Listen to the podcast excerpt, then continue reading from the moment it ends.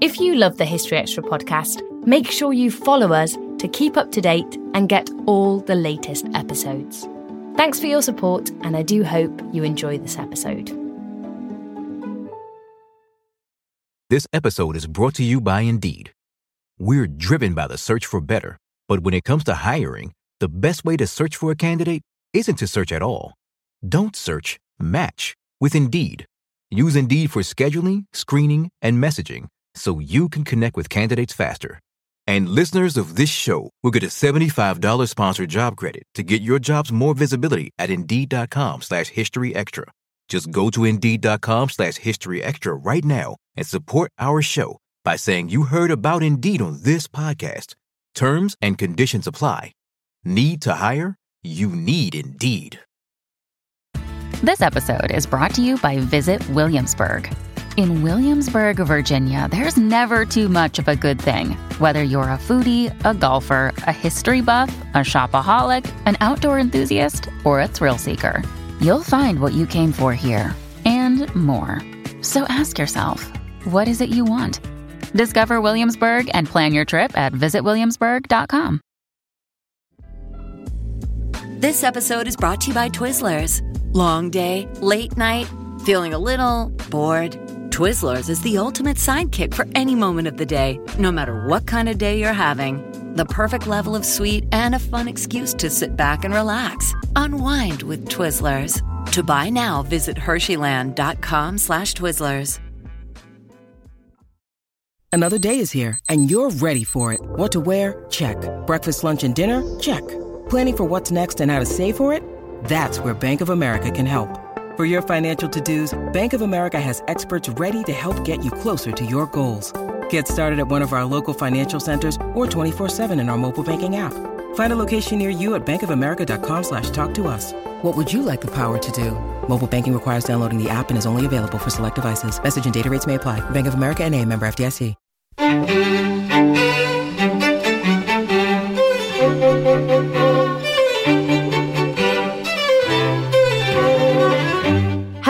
And welcome to the History Extra podcast from BBC History Magazine, Britain's best selling history magazine.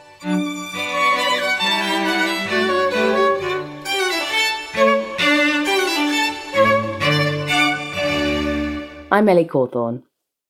Eight centuries or so ago, the readers of Europe liked nothing better than to sit down and absorb themselves in a romance tale, often telling stories of supernatural beasts, death defying quests, and dashing knights who always got the girl. As Lydia Zeldenrust revealed in a feature in the June issue of BBC History magazine, romances were the literary sensation of the Middle Ages and did an enormous amount to shape the books and films we read and watch today. Here, in conversation with our production editor Spencer Mizen, she explores how the genre took Europe by storm. So, Lydia, you're a feature in the June issue of BBC History magazine introduces us to the weird and wonderful world of the medieval romance, a literary genre that took much of Europe by storm across the Middle Ages. Before delving further into its popularity, I wonder if I could start by asking you to expl- explain to our listeners exactly what a medieval romance was. What dev- defined the romance from other literary genres? Um, thank you. That's that's a great question because it is um, a famously nebulous genre, and I think also the word romance kind of calls up certain associations. I think also maybe with modern romance novels. It was a very different beast um, from the modern romance novel for a start.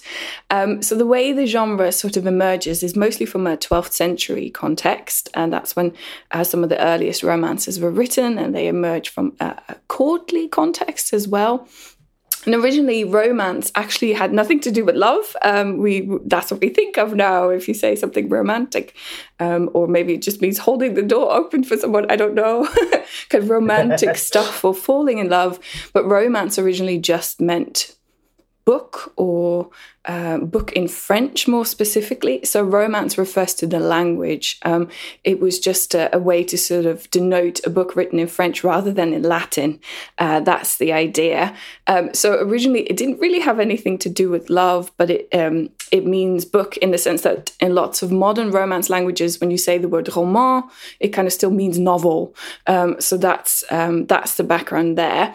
But gradually, uh, over time, um, love and kind of the love plot and boy meets girl and knight slays dragon to get the girl um, or dragon pretends she can't slay a dragon, or, or sorry, a girl pretends she can't slay a dragon so that the knight can slay it for her and they get together. That happens too.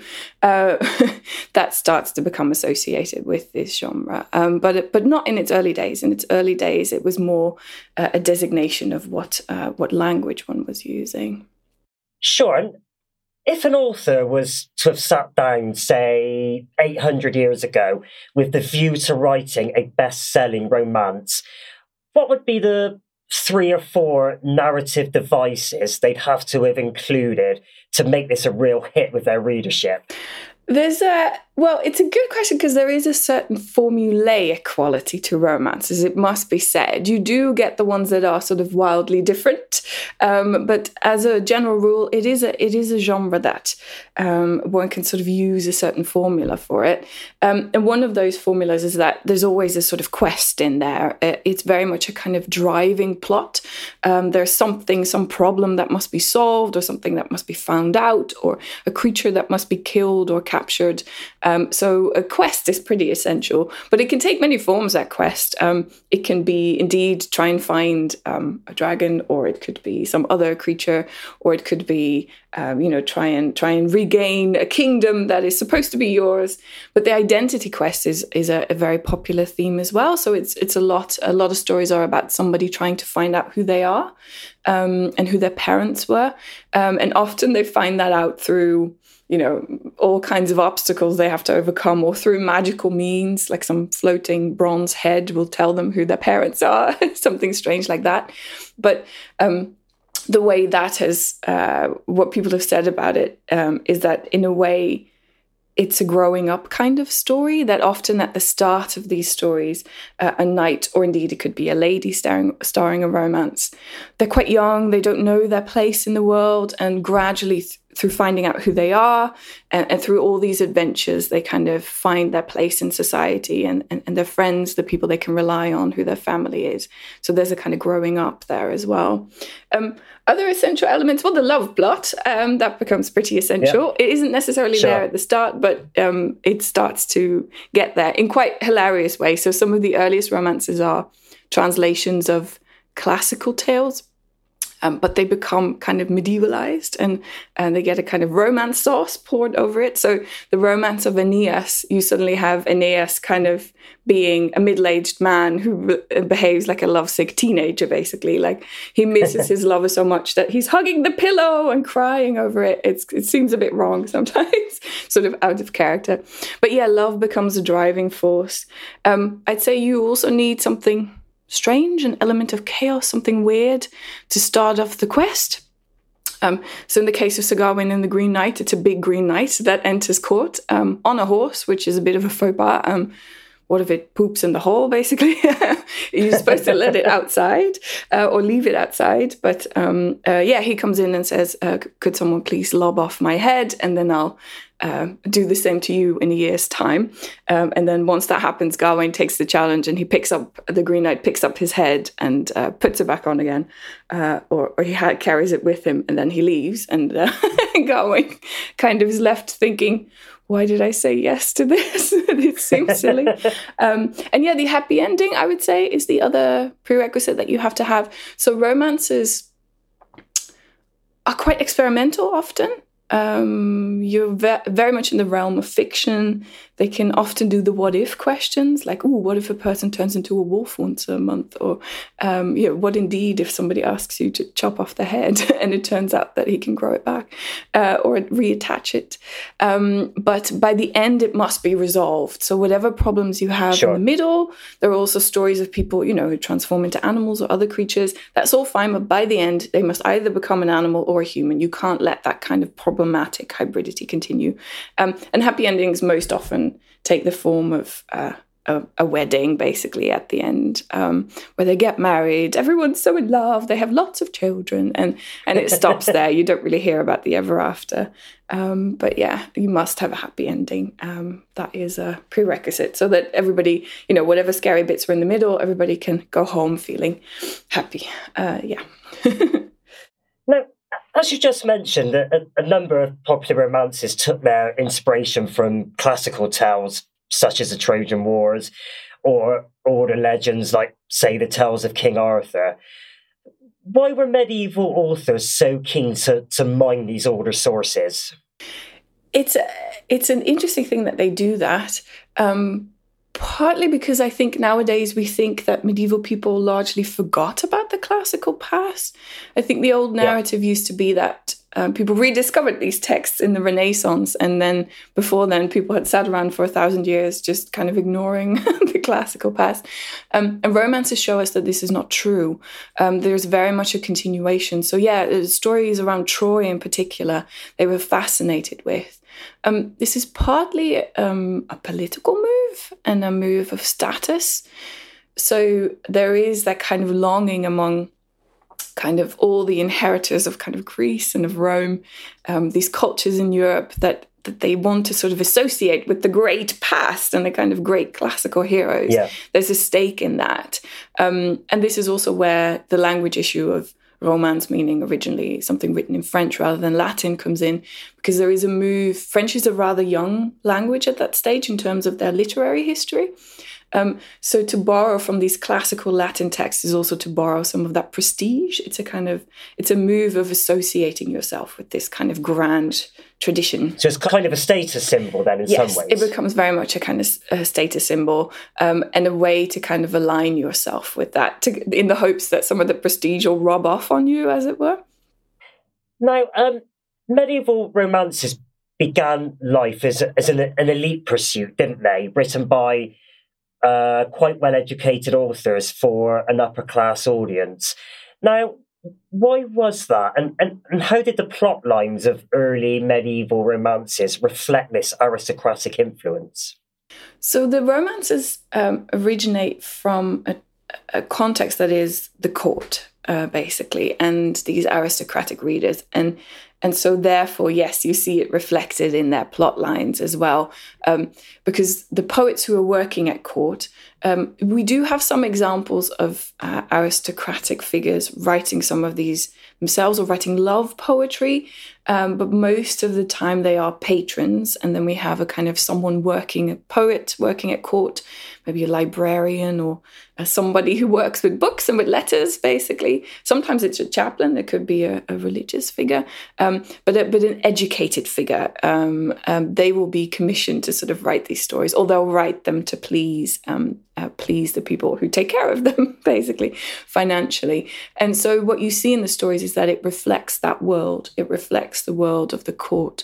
Um, and so, our characters are knights and ladies. Um, we often start the story at a castle or some sort of big feast. Um, and and then the rest of the story people often move. This is that element of chaos. So you go to a forest or some enchanted realm or the other world or whatever you have. And there's a lot of travel as well, um, mostly across the Mediterranean, uh, which again goes back to that kind of classical past and where that's sort of set. Sure. Um, but you always come back to court. Um, so you see that it's pretty much the concern of noble men and women. Um, and the interesting thing is that um, in some of the earliest romances, sometimes you will see a character that is of a different social layer. Um, so there is, um, let's say, a peasant might appear. It will be made very clear that this person is not a noble person. Um, there will be elaborate descriptions of um, how covered in mud they are, how awful their clothes are, or um, indeed how ugly they are in some ways. Um, it's a it's not a nice read, but you will get a sense that you know, our heroes are, they have noble blood. And um, what I talked about earlier, the identity quest, when somebody tries to find out who their parents are, it's never, you know, the fishmonger on the, you know, it's never, right. Um, it is always some sort of king or count or duke, or it's, yeah, you, it always turns out they were noble all along. Yeah. so there's a bit of snobbery going on in, in definitely. Though, I guess. Yeah. Yes, definitely. You can tell that it's, um, very much kind of top down view. Um, and yeah, other layers of society don't always get off that well. now, so you say that uh, this genre basically first appeared in courtly circles in France. How long did it take for it to, to be disseminated across Europe? When when did it arrive, for example, in the English court? So um, this would be a sort of to- two part answer because there is an interesting kind of background there where French and English culture are pretty much bound up for a long time as well. So for it to conquer Europe takes a bit longer, but it goes pretty quickly to English courts and to an English language context. Um, it's because at this time, England and France were obviously still kind of um, bound up. There were territories in France that um, either belonged to England or were stolen. It depends on how you look at it. Um, but there is that interconnectedness. Um, and of course, the kings of England are also kings of French territories. Um, so, so we see that some of these stories make it to England pretty quickly, um, but they're not necessarily in English. Um, they're often still in French. So they will be in Anglo Norman, which is kind of the local English uh, French dialect. Um, so you see that it goes there pretty quickly. So the 12th century is when these um, these start to appear, and it doesn't take long. Um, it also goes to Germany pretty quickly. Um, so, a German language con- uh, context, um, mostly Arthurian stories, but also other stories go there. Um, then the Low Countries, there's a lot of contact you can see how the, the, kind of you know these borders are not they shift anyway yeah, sure. during the medieval period but it, it, doesn't have to travel far. Um, but if for it to conquer the, the rest of europe uh, it takes a bit longer. You start to see them in spain as well. Again makes sense. Um, but they move to northern europe and to eastern europe uh, that takes a bit longer. Um, so that's definitely a few centuries later. And when they do, they are often translations of French romances or of German originals, which are often in turn translations of French romances. So often French is seen as the kind of origin point um, sure. from which these things spread. But you do see as the medieval period goes on that it isn't just translation. People start to write kind of original romances of their own in their own language. Um, and uh, the story that I told about um, Latin text lending some prestige to French, you see that the same thing starts to happen. So somebody, um, let's say in Dutch, might translate something and sort of proudly announce that it's from French and might use sort of Frenchy sounding words in order for right. it to sound more prestigious. It, it, you see that in turn, people do that in other literary cultures as well.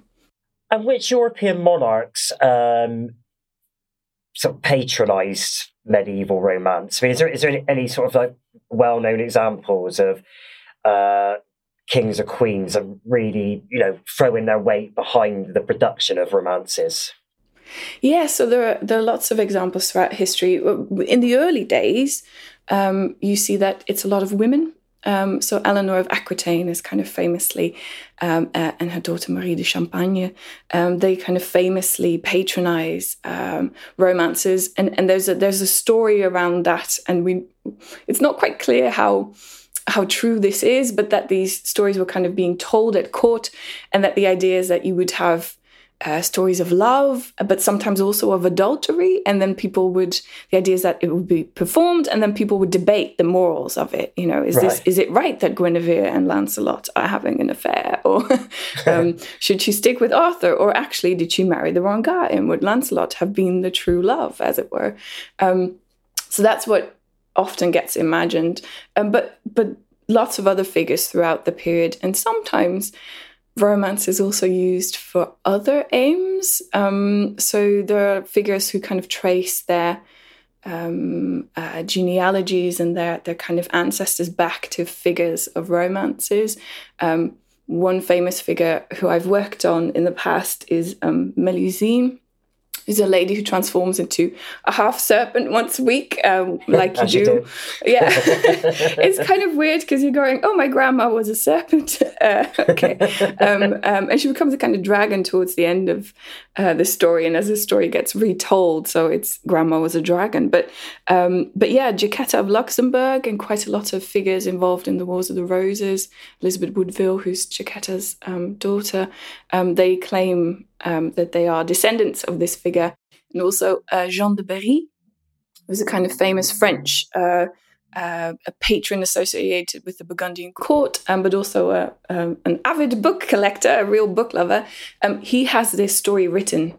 Um, so he kind of orders someone working for him at court to write down this story. But, and um, it starts with saying, you know, my patron, who is a descendant of this character, um, asked me to write um, this story. And the story, right, okay. in fact, ends with her um, kind of uh, coming back in dragon form to announce that um, he is entitled to her lands. Um, so it's an interesting way. It's it's not just entertaining story, but it becomes part of kind of history and myth making, and and this sense sure. of claiming um, claiming what is yours, even though I don't. I mean, I don't know. Maybe it was a more interesting time when women could turn into dragons, but um, I feel it might not have been true. but but that didn't matter very much. No. That apparently, it was interesting enough to kind of claim descent.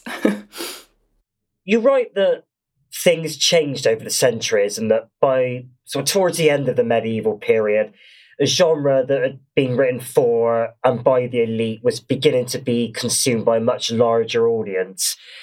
How did that come about, and, and, and what impact did that have on plot lines in, in romances?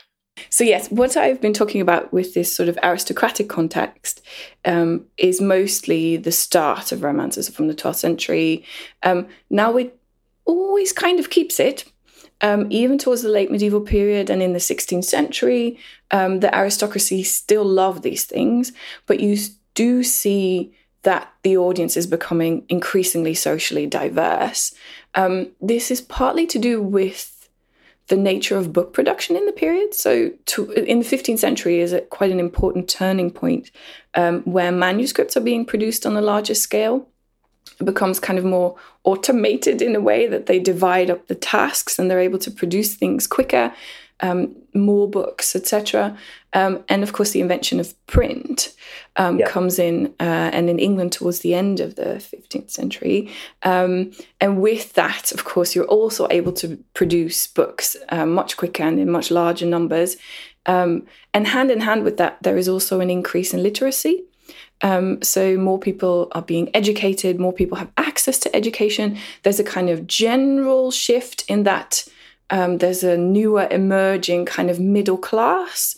Uh, merchants are becoming more and more wealthy, um, and they also start to become interested in these kinds of stories. Um, so we start to see that those from what we would now call a kind of, you know, um, social climbers, a kind of ambitious middle class, they also want to be associated with these stories. So in England, a lot of the manuscripts from the late medieval period um, are household manuscripts, we tend to call them. Um, and they are from these relatively well to do households. Um, and they're often made to order. So somebody will say, it will go to a scribe somewhere and say, I want these stories in here. Or, or sometimes actually um, someone in the family copies them themselves.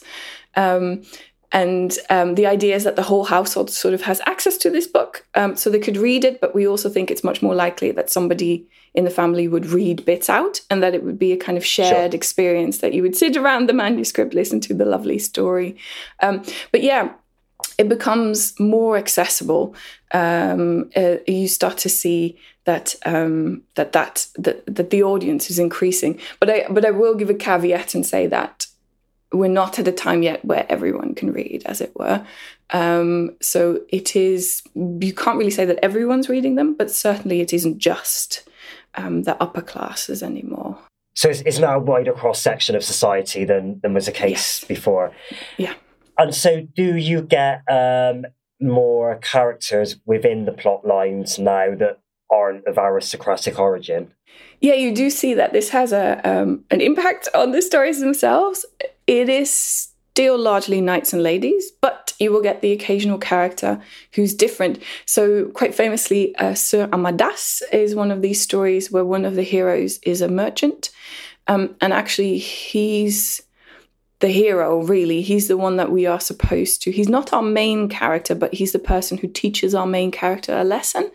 Um, so it's actually the knights in this story and the nobility who get the wrong ends of various sticks. Um, but he's actually the one we're supposed to listen to. And by the end of the story, he also becomes a kind of saintly figure. Um, he dies yeah. and he gets reborn as a white knight um, right. who sort of teaches everyone a wise lesson. The lesson there is that um, being being an aristocrat is often more about kind of superficial pursuits. Uh, and then if you want to look like uh, you are nobility uh, you must be seen to spend money. So it, it sort of questions this idea of um, what really is nobility? Is it just sort of pretending you're wealthy? This is a sort of lesson for our own time think what makes an influencer should you uh, i'm sure there are those parallels too but, sure. but he tries to say that you know it's superficial there's something else there that is far more important you must have a noble heart too still to come on the history extra podcast they say, oh, they're full of violence, these romances, or one mustn't watch them, there's too much sex in them. It's kind of all the things that we that we might think of today. This episode is brought to you by Indeed. We're driven by the search for better, but when it comes to hiring, the best way to search for a candidate isn't to search at all. Don't search, match with Indeed. Use Indeed for scheduling, screening, and messaging so you can connect with candidates faster. And listeners of this show will get a $75 sponsored job credit to get your jobs more visibility at Indeed.com slash History Extra. Just go to Indeed.com slash History Extra right now and support our show by saying you heard about Indeed on this podcast. Terms and conditions apply. Need to hire? You need Indeed. We don't always realize just how much our negative thoughts and experiences stick with us and weigh us down. You may find your brain constantly running through a highlight reel of bad moments. That comment your friend made last week that hurt your feelings that frustrating thing your mum does, or that silly thing you said in a meeting. Maybe it's time to get it all off your chest, whether it's a tiny annoyance or something much bigger. Talking about it can give you some relief and lead you to a potential solution. That's where therapy comes in. It's a safe space to share whatever's weighing you down and learn to process it so your internal highlight reel can focus on the good stuff. And BetterHelp offers affordable online therapy on a schedule that works for you. Connect with a licensed therapist by text, phone, or video call. Start the process in minutes and switch therapists anytime. Let it out with BetterHelp. Visit betterhelp.com slash historyextra today to get 10% off your first month. That's betterhelp, H-E-L-P dot com slash historyextra. This episode is brought to you by Twizzlers. Long day, late night, feeling a little bored. Twizzlers is the ultimate sidekick for any moment of the day, no matter what kind of day you're having. The perfect level of sweet and a fun excuse to sit back and relax. Unwind with Twizzlers. To buy now, visit Hersheyland.com slash Twizzlers.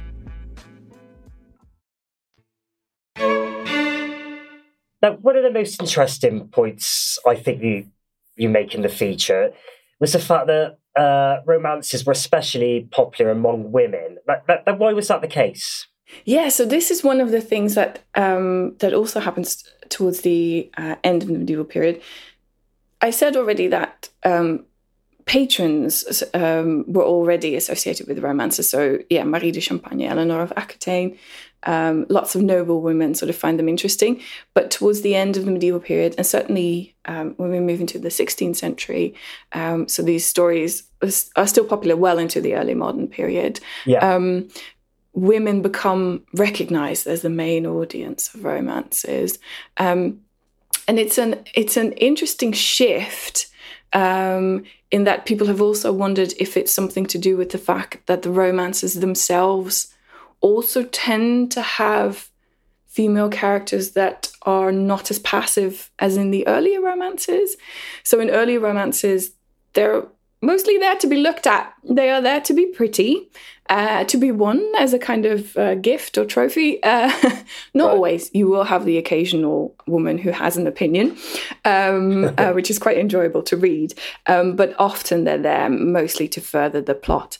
Um, but you do see in late medieval romances. Um, there are some romances that star women, but there are also some um, where women are quite clever often and they're essential to the plot. The knight needs them.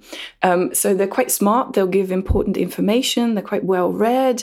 Um, you do see um, that they become a bit more autonomous, really. Yeah. Um, and it's been suggested that one of the reasons this appeals to women is that the historical counterparts might not have had that kind of degree of autonomy. So maybe there is a kind of wish fulfillment and escapism there.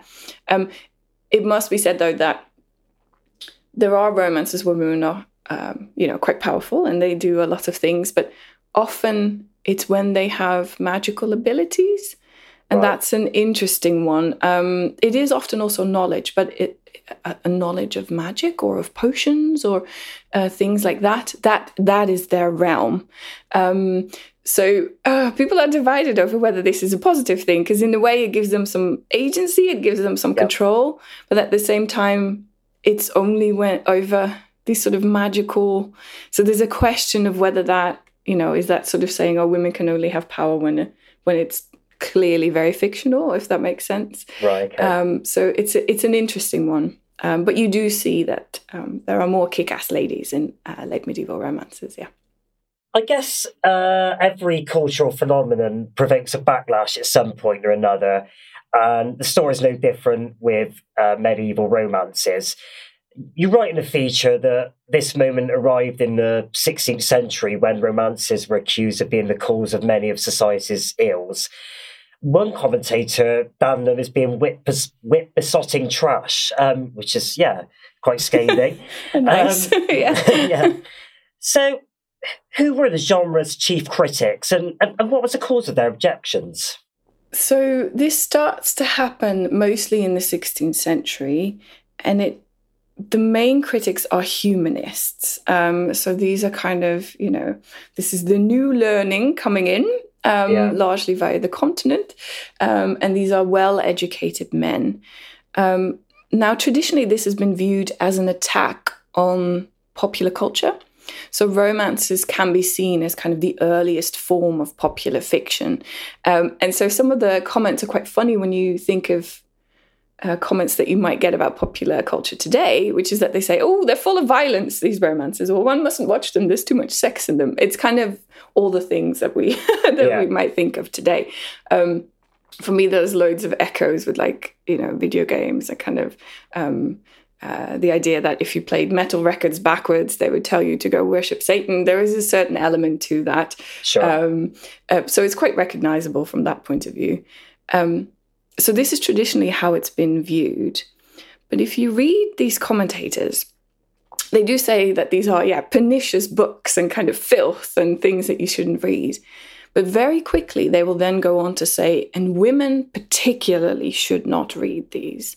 Right. Um, so, a famous commentator is Juan Luis Vives, who is a Spanish humanist, um, but he's working uh, in the Low Countries.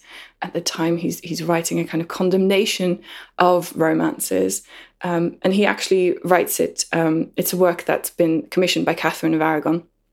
Um, um, and she and he sort of says, you know, women shouldn't be reading these books, and he gets very concerned. So his his condemnation of the books are much shorter than when he goes into why women shouldn't read them.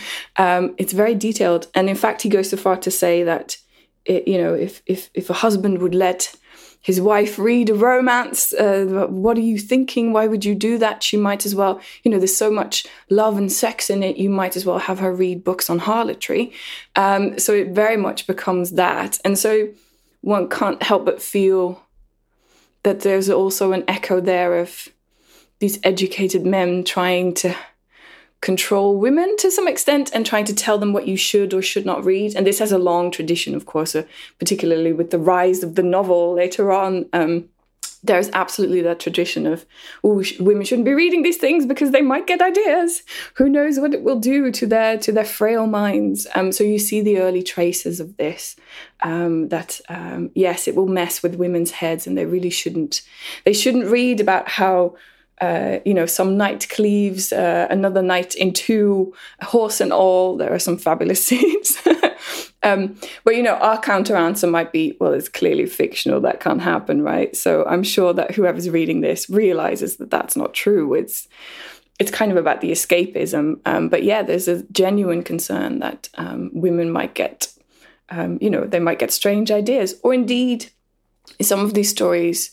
There's travel abroad, and there's the exotic, and there's the enticement of adventures abroad, and maybe a lady who reads these stories might not be so happy to stay at home and raise the kids if she learns about what happens in the rest of the world. Um, um, so, yeah, it's very much bound up with that. There were also debates at the time about to what extent women should be educated or young girls.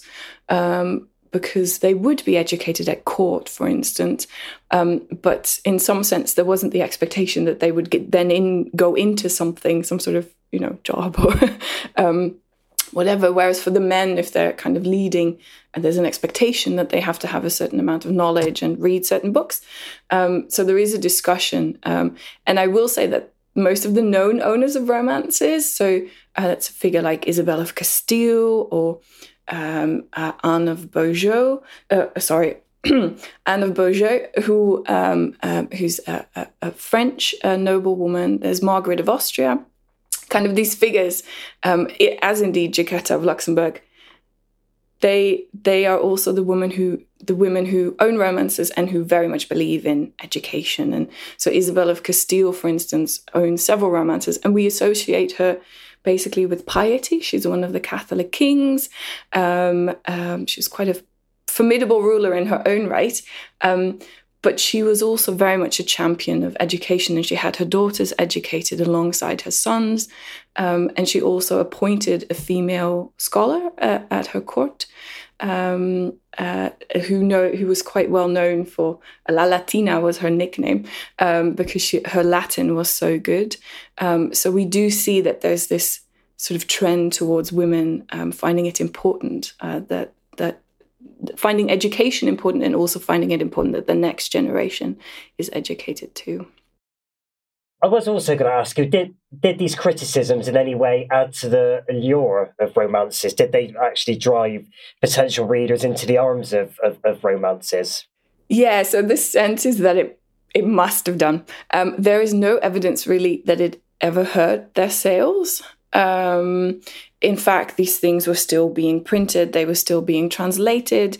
Um, and especially if you take a kind of broader European view, you start to see that they conquer new markets as well. So when it moves into Eastern Europe, um, whilst people in the West are kind of complaining about, oh, you shouldn't read these things, it will be dangerous for you. In Eastern Europe, they're going, oh, we love these things. I can't wait till the next one comes out. So, um, there's definitely a kind of broader view there. Um, so it, there isn't necessarily any evidence that it hurt. Now, it might be the case where, um, you know, like in your modern, this is a new thing, of course, that has emerged in the age of kind of, you know, Zoom calls and video conferencing, is that you're quite conscious of what's in your bookcase, uh, what you might show. So it, it, it, may be that, you know, this is not the book you put on display anymore. Um, but there are lots of people who aren't ashamed of loving romances. So um, St. Teresa, a Spanish nun, she kind of writes in her biography um, that she loved reading romances as a child, and so did her mother. And she very much says it offered us an escape. They had a quite you know, she had a difficult childhood. Her mother had a, a not very nice husband, um, and this was just a moment in the day where they could escape from their cares. Um, so you do see people admitting it. I will say that it becomes associated also a little bit with the follies of youth. Um, so it does become more like, you know, when you're young, you can read romances, that's totally acceptable. Um, but it doesn't seem to have hurt um, that production. Eventually, they do become a bit less popular, but that seems to be more of a fashion type thing. Yeah. Um, a lot of these romances um, get turned into plays or ballads. Um, Shakespeare plunders them. Like there's loads of um, little motifs and characters that come from romances. Uh, most famously, the fairy king Oberon uh, is from the romance Huon de Bordeaux, um, and he kind of takes that. Um, so they morph into different forms, and with that, uh, there does seem to be they they change a little bit. Um, but yeah, um, it never seemed to hurt their production. I will say also um, that some of the romances end up on censor lists, um, so lists right. of prohibited books. Now, the sense there is that it often isn't anything to do with the content, but with changing religious sh- uh, shifts. So yeah. um, they're too Catholic, basically. They're not Protestant enough because they are right. medieval. They often are quite yeah. Catholic. Our hero will go and, you know, go to mass before he goes off on adventure. Um, so one of the examples I use in the article is Robert the Devil, which was very very popular. There's there's even a later opera, um, Robert le Diable, uh, of the same name.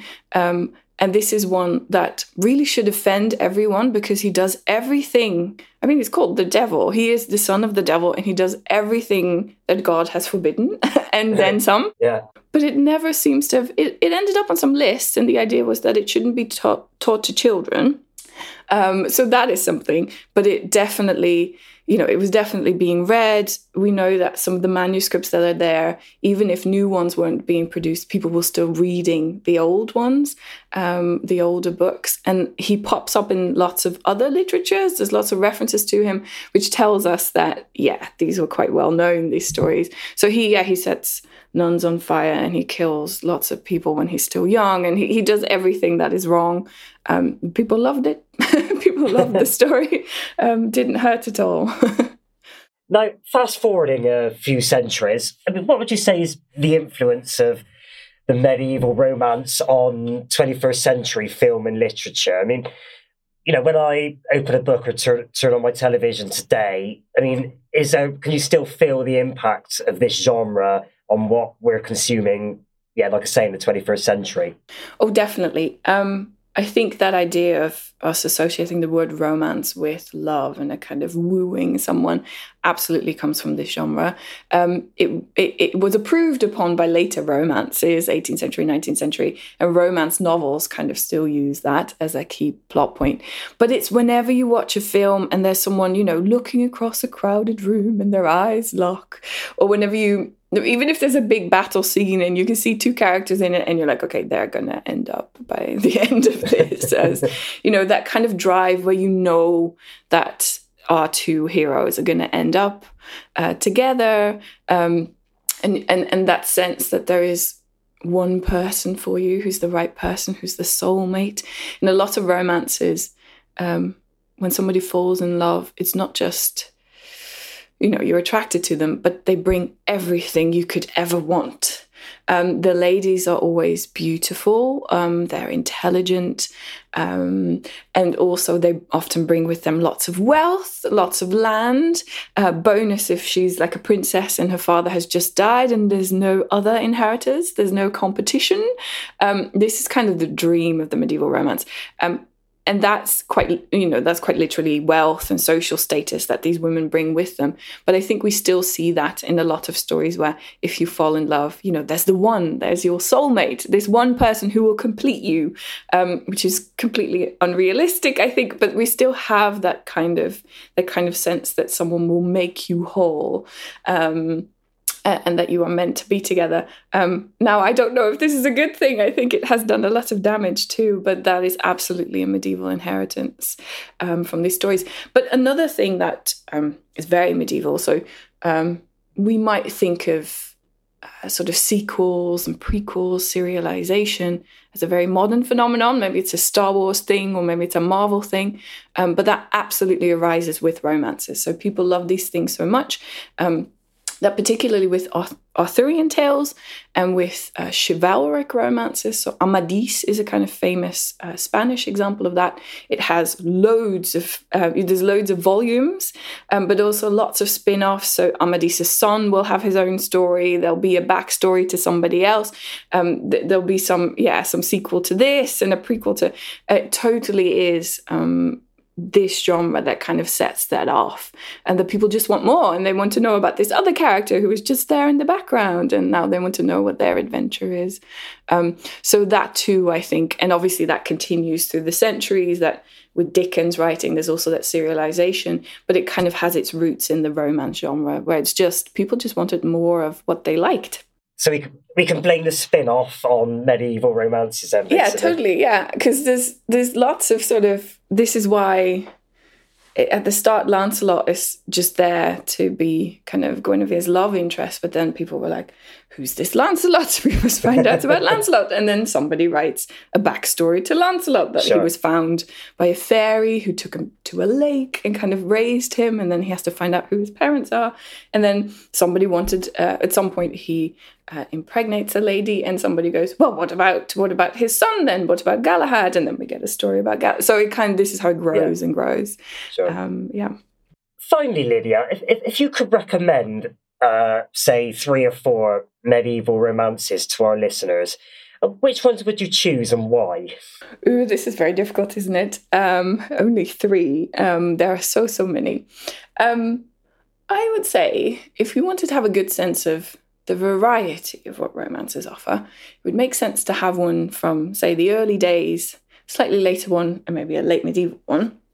So I would say for the early days, uh, Chrétien de Troyes' Lancelot, I would pick. Um, it's uh, it's Lancelot or the Knight of the Cart um, is the story of this romance, or is the title of this romance. Um, it is the first story to introduce Lancelot into the Arthurian canon. So this is Chrétien's invention. Before this, in the kind of historical um, uh, re- records of Arthur, although you can wonder how resto- historical they are because there's dragons in it for a start. Um, but um, there is no Lancelot. Chrétien introduces him. Um, it's a wonderful story because it will give you a sense of what romance does in the early, day, uh, early days, and it is also a very good example of what this genre can do. So, uh, Chrétien de Troyes has been hugely influential for the genre. So, you can sort of see some of the early tropes in this and how he sort of um, gives birth almost to this to this later genre. It's also from from the point of view because if you read other medieval texts, like Beowulf, could be something that uh, maybe people have read. There isn't a lot of interiority. Characters just do things. There are actions action, action, action, plot, plot, plot, but not a yeah. lot else. Um, this story often pauses to give us the thoughts of the characters. Um, so you will see the inner workings of Lancelot. You will see Guinevere pining for her lover. Um, although I'll say Lancelot does as much pining as Guinevere does. Um, at some point, he wants to throw himself off a tower um, because he misses her so much. Um, he ends up not doing it, luckily. But it can be a little over the top, but it's an interesting sort of experiment where somebody's, it's part of a sort of larger development of people trying to see what it might be like to to talk about what the character is feeling and thinking. Uh, the other one I would recommend is Melusine. Um, this is partly because I have worked on her a lot and I really enjoy this story, but it is fabulously mad. Um, you'll love it. It's uh, so it is the lady who becomes a half serpent um, every Saturday. In fact, that's when she becomes a half serpent. Um, it is a big beast. It's a very big story, um, but it is available in modern English translation, so one could get one's hands on it. It is so strange, I can't even begin to explain. like any weird stuff will be in there. Um, it is a story that has something for everyone, I think. Um, so it's her adventure, but also her sons go out on adventure. Um, her sons are, one of them has a, they sort of inherit some of her monstrosity. One of them has a big tooth coming up from his bottom lip. Another one has a lion's paw stuck to his cheek. Um, they all have kind of very fabulous, kind of monstery things. That doesn't stop them being the most amazing knights ever. Everybody loves them, and every girl throws herself at them, um, and every every king kind of goes, hmm, "He's my daughter." Uh, so, um, but but of course, uh, the daughter always falls in love with him. Um, so um, there's no problem on that front. They always look at them and go, "Ah." I love you straight away because that is the code of these stories. You must fall in love on first sight. Um, and then for the third one, I think I want to do one that's slightly unknown, um, but um, it's the Awntyrs of Arthur. Uh, so that's the Middle English text. Basically means yeah. the Adventures of Arthur, um, and it is a it is a lesser known one, but I love it because it opens with a rotting corpse, basically. It is a bit left field, but um, the Guinevere and Gawain are out uh, on an outing, and suddenly everything goes dark, and this sort of rotting corpse approaches them, this zombie, and it has kind of little burning embers for eyes and it is visibly decomposing and it starts right. to speak to Guinevere and goes, Hi, Guinevere, I'm your mum. Um, and then she sort of imparts a moral lesson. But but it's a great sort of example of the weird things that romance writers are into. Um, romance genres often ask the what if question, something like, what if, you know, some some rotting corpse came to talk to you and tell you what to do in life? Um, the you know, anything goes in these stories often. So I would say it's a it's quite a it sounds horrible, but it's a sort of really interesting read. Um, the descriptions are wonderful. There's like toads coming out of um, parts of bodies that you do not want toads coming out of. Um, so it's it's a fun read from that point of view. Uh, and Guinevere basically walks away going, "Okay, that was weird," and then sort of everything goes back to normal.